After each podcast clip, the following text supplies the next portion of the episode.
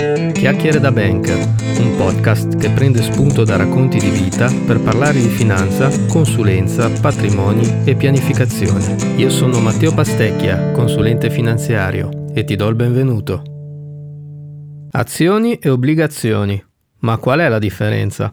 Questo fondamentalmente è il messaggio che ho ricevuto da un ascoltatore che mi ha detto guarda mi farebbe piacere se parlassi di questo tema.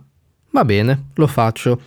Lo farò a mio modo, quindi una spiegazione molto introduttiva all'acqua di rose che vuole proprio farvi capire le principali differenze, perché è vero, spesso diamo per scontato che tutti sappiano cosa vuol dire parlare di azioni, cosa vuol dire parlare di obbligazioni. Per farlo lo mm, sfruttiamo un esempio, facciamo una sorta di gioco, mettiamola così.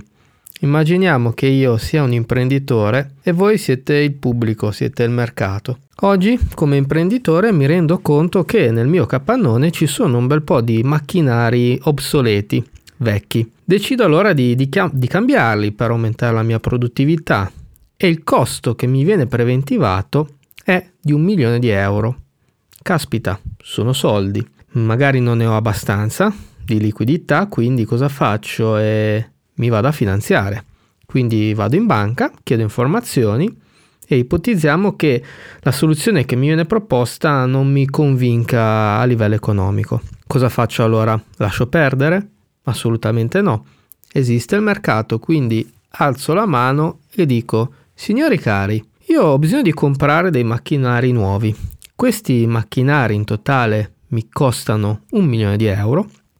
Qualcuno è disposto anche in parte con 10.000, 20.000, 100.000 euro a prestarmeli. A chi me li presta eh, prometto di eh, dare un rendimento annuo del 4% di interessi. Quelli sono gli interessi che vi pago per questo prestito. Voi siete il pubblico e ci sarà chi mi conosce con, come azienda e quindi sottoscrive questo prestito, quindi firma una obbligazione e chi dirà no, non, non mi interessa. Chi fa con me questa obbligazione, dunque dove io chiedo soldi e voi prestate, ha un principale rischio, che è quello che magari negli anni io mi trovi in una situazione di dissesto e non riesca a pagare gli interessi di questa obbligazione o peggio ancora io non sia proprio in grado di restituirvi i soldi che mi avete prestato.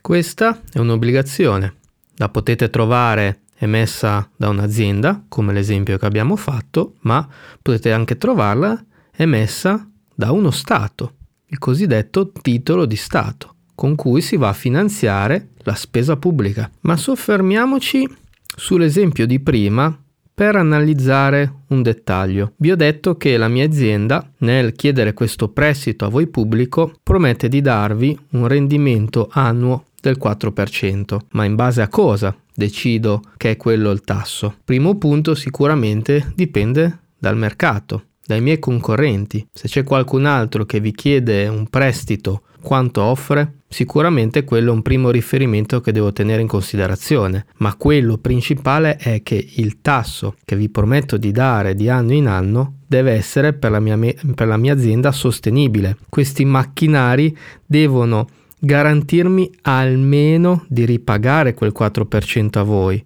e poi è ovvio che quei macchinari dovranno ripagare ben di più perché la mia azienda deve creare utile. Questo tenetelo molto in considerazione perché nel passaggio successivo dove parliamo delle azioni ci servirà. Quindi riassumendo, con l'obbligazione io investitore cosa faccio? Semplicemente presto dei soldi e mi attendo nel tempo che mi venga riconosciuto un rendimento di anno in anno e che alla scadenza di questo prestito i soldi mi vengano restituiti. Passiamo allora all'altro tema, le azioni. E torniamo al nostro esempio. Io sono di nuovo l'imprenditore e voi siete il pubblico. Alzo di nuovo la mano e dico Signori e signore, c'è qualcuno che vuole entrare in società con me? Perché sapete, ho comprato dei macchinari da poco tempo grazie a un prestito che ho ricevuto dal mercato tramite delle obbligazioni,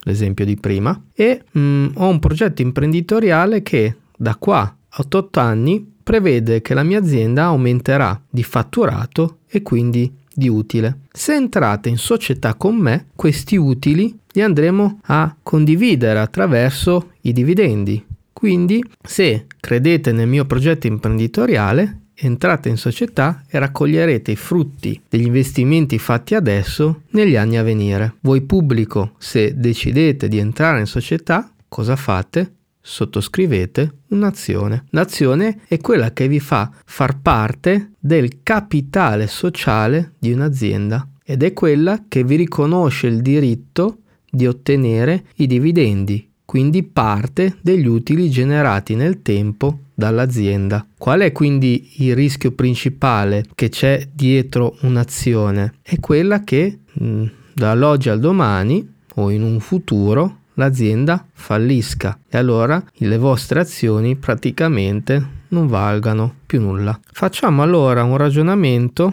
a livello di orizzonti temporali di questi due strumenti e riprendiamo gli esempi appena fatti. Nel caso dell'obbligazione vediamo come i frutti di questo investimento arrivino già nei primi anni, come col rendimento annuo che stacca, che riconosce l'obbligazione. Nel caso invece dell'azione, i frutti potrebbero arrivare più in là nel tempo.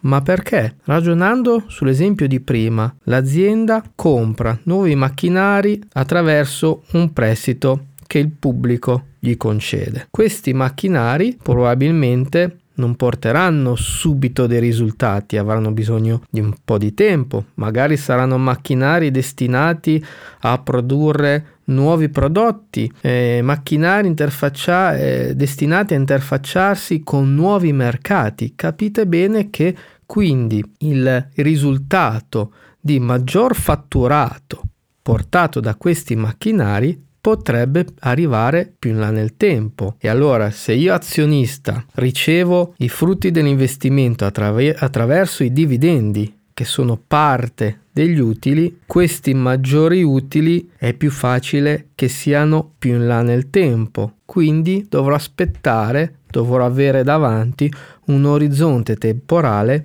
più lungo rispetto a quello di un'obbligazione e l'aspettativa sarà quella di avere una resa più importante rispetto a quella di un'obbligazione. Nel caso di prima, se l'azienda eh, chiede soldi in prestito al 4%, ok, a chiedere il 4 vuol dire che l'azienda si aspetta di guadagnarci molto di più su quei macchinari, se no, ripeto, non sarebbe sostenibile. Quel margine di guadagno in più chi ne va a beneficiare? Ne va a beneficiare chi fa parte dell'azionariato. Ecco quindi smarcata in maniera molto semplice e introduttiva, perché ripeto, sul tema azioni e obbligazioni ci sono anche poi altri elementi da prendere in considerazione, ma se oggi dovevamo iniziare un po' a parlare di questi due temi, abbiamo smarcato le, le differenze principali. Bene, siamo arrivati al termine di questa puntata. Se ti è piaciuta, inizia a seguirmi su Spotify o Apple Podcast e attiva le notifiche per essere aggiornato sulle nuove puntate. Oppure seguimi su Facebook sulla pagina Pastecchia Matteo, consulente finanziario. Alla prossima!